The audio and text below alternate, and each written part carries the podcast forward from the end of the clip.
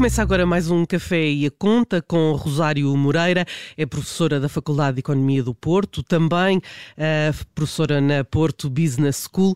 Hoje uh, falamos de sobre endividamento, mas também falamos de algumas soluções para estes casos, portanto é de ouvir até ao fim. Antes de mais, Rosário, olá, uh, boa tarde.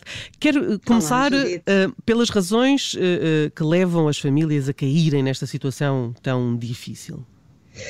Ora bem, hum, existem várias razões para, de facto, as famílias caírem sobre, sobre se tornarem sobre A principal, a meu ver, é mesmo a falta de literacia financeira. Mas, claro, também mudanças inesperadas na vida eh, que alteram o contexto relativamente àquele que, quando decidiram eh, entrar num crédito, eh, tinham. Claro que também uma doença súbita, o desemprego, a quebra dos rendimentos, por exemplo, por descida no mercado acionista ou ainda por quebra nos valores dos fundos, também pode provocar um sobre endividamento.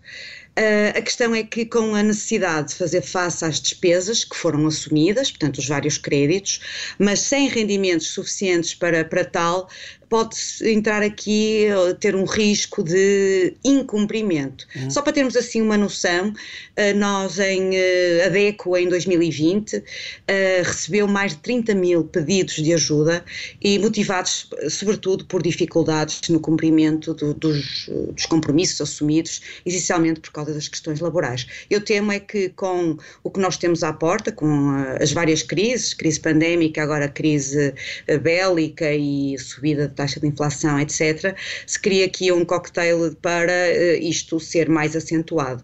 Uh, eu diria que até parece um contrassenso estarmos hoje a falar de desendividamento quando sabemos de ontem do, do, do Orçamento de Estado que o rendimento líquido das famílias eh, vai diminuir e está a diminuir. De qualquer maneira, eu decidi trazer aqui este tópico porque também, como sabemos que a taxa de juros vão, vão subir, é bom que comecemos a pensar a bater uh, alguns créditos ou parte de alguns créditos. A professora, na atual conjuntura, eh, as famílias já estão eh, naturalmente mais atentas à situação económica e à sua própria situação financeira, mas que sinais de alerta as famílias devem ter para evitar o sobreendividamento? O alerta mais importante, Bruno, é quando uh, chega a uma situação em que os rendimentos cobrem apenas as despesas mensais indispensáveis, e falo da alimentação, água, eletricidade, a renda, as despesas com os filhos e as várias prestações de crédito, sem permitir qualquer liquidez até ao final do mês ou uma margem de poupança. Portanto, quando isto acontece, em que, como em alguns sketches publicitários, sobra mês e não dinheiro, não é? Aqui está no ponto de uh, tomar algumas medidas. E, portanto, o alerta principal é mesmo este: é, é quando a soma de todas as despesas correntes que se repetem mês atrás de mês, juntamente com as prestações dos vários créditos que, que as famílias têm, eh, de facto não sobre eh, nada ao final do mês, nem para poupança, nem uma margem eh, de, de qualquer tipo de liquidez. E depois isto tende a agravar-se, tende a agravar-se por vergonha ou por desconhecimento de que de facto existem algumas entidades que de forma gratuita podem ajudar as famílias que não conseguem cumprir os seus compromissos financeiros. A própria DECO tem desde 2000 o Gabinete de Apoio ao Sobreendividamento ou ao Sobreendividado e que presta este serviço de apoio a centenas de famílias eh, e, e, conduz para várias soluções, algumas das quais nós, nós vamos ver aqui, uhum. sim. Uh, uh, há, há, dívidas diferentes? nem todas as dívidas são iguais? Pois não, Judite, temos uma dívida boa que é quando aquele, uh, aquele crédito vai nos permitir gerar dinheiro.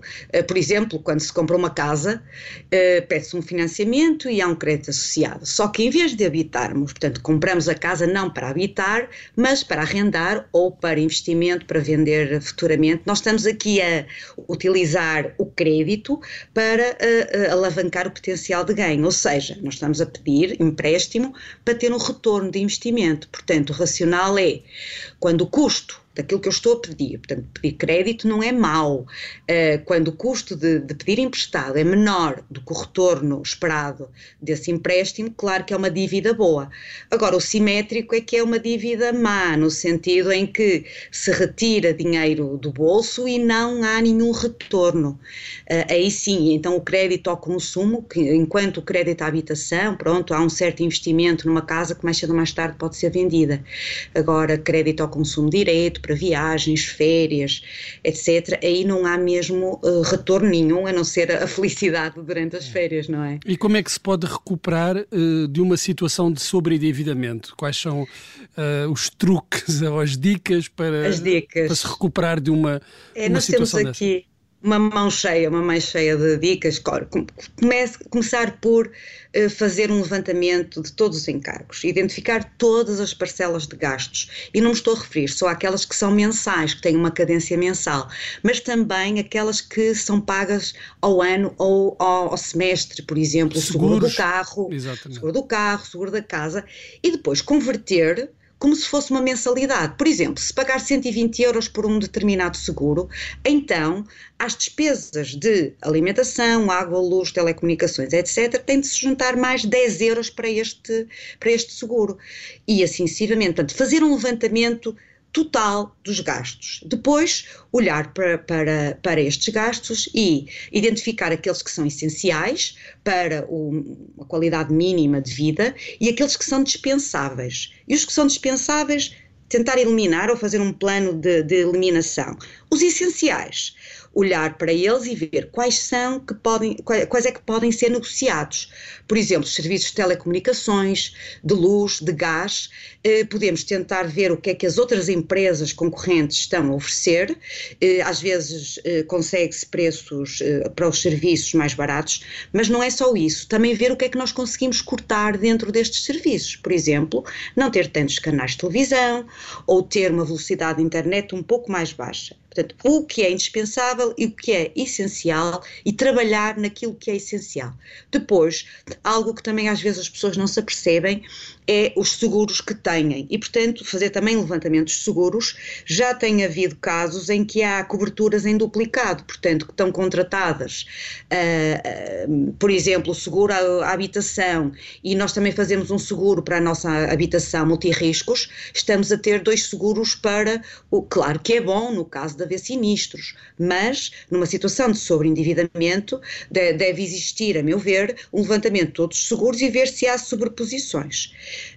Um, outro, outro aspecto importante é tentar consolidar os créditos, uh, juntando todos os créditos num só e tentando negociar junto da sua entidade bancária uh, as melhores condições e uma prestação única mais baixa. Claro que vai ser mais alongada no tempo, muito provavelmente, mas pelo menos a, a curto, médio prazo consegue-se ter uma situação equilibrada para não entrarem em incumprimento. Uhum. Uh, depois, negociar as dívidas. Uh, no caso de não se conseguir então a consolidação uh, e se tiver prestações em atraso.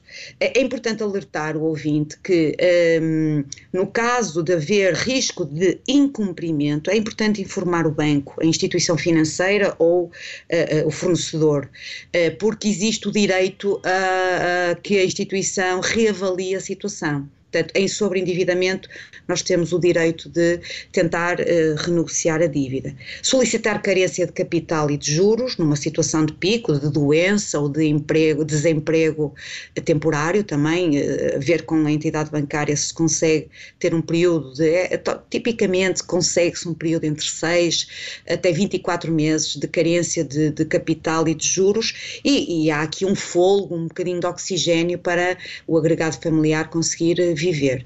E depois tentar liquidar alguns desses créditos. Isto não é fácil, porque se se está sobre endividado é porque não se consegue pagar os créditos, mas às vezes nós temos poupanças que não queremos mexer e vale a pena ver se compensa amortizar ou liquidar alguns créditos. Só chama a atenção é para o facto de algumas instituições financeiras uh, penalizarem o, o, a amortização antecipada. Finalmente, olha, vender algumas das, das parcelas que nós temos, o carro até, uh, e, e, também eliminar parcelas no nosso orçamento familiar. É difícil, é, é, mas no caso de sobreendividamento é importante que se pondere a hipótese de eliminar alguns serviços, eh, sei lá, do ginásio ou até os filhos em colégios particulares ou em atividades um pouco mais caras. É difícil, mas em situações de facto de sobreendividamento, eh, estes, estas seis dicas poderão ajudar a resolver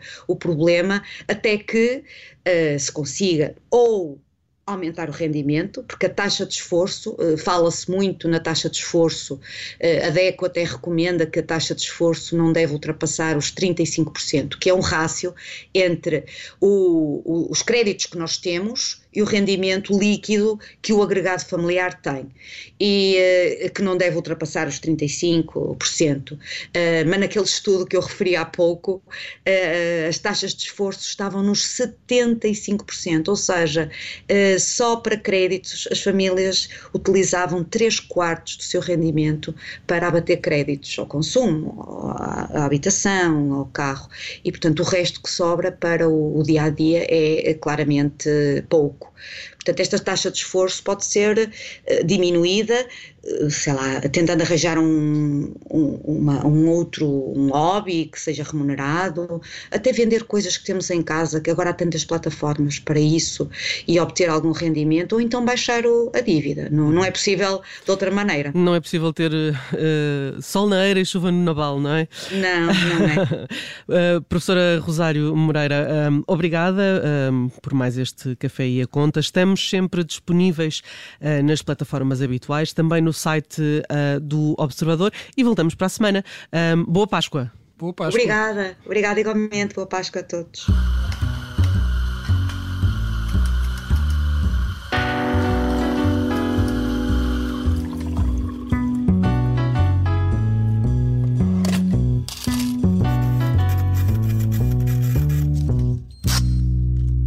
Rádio Observador.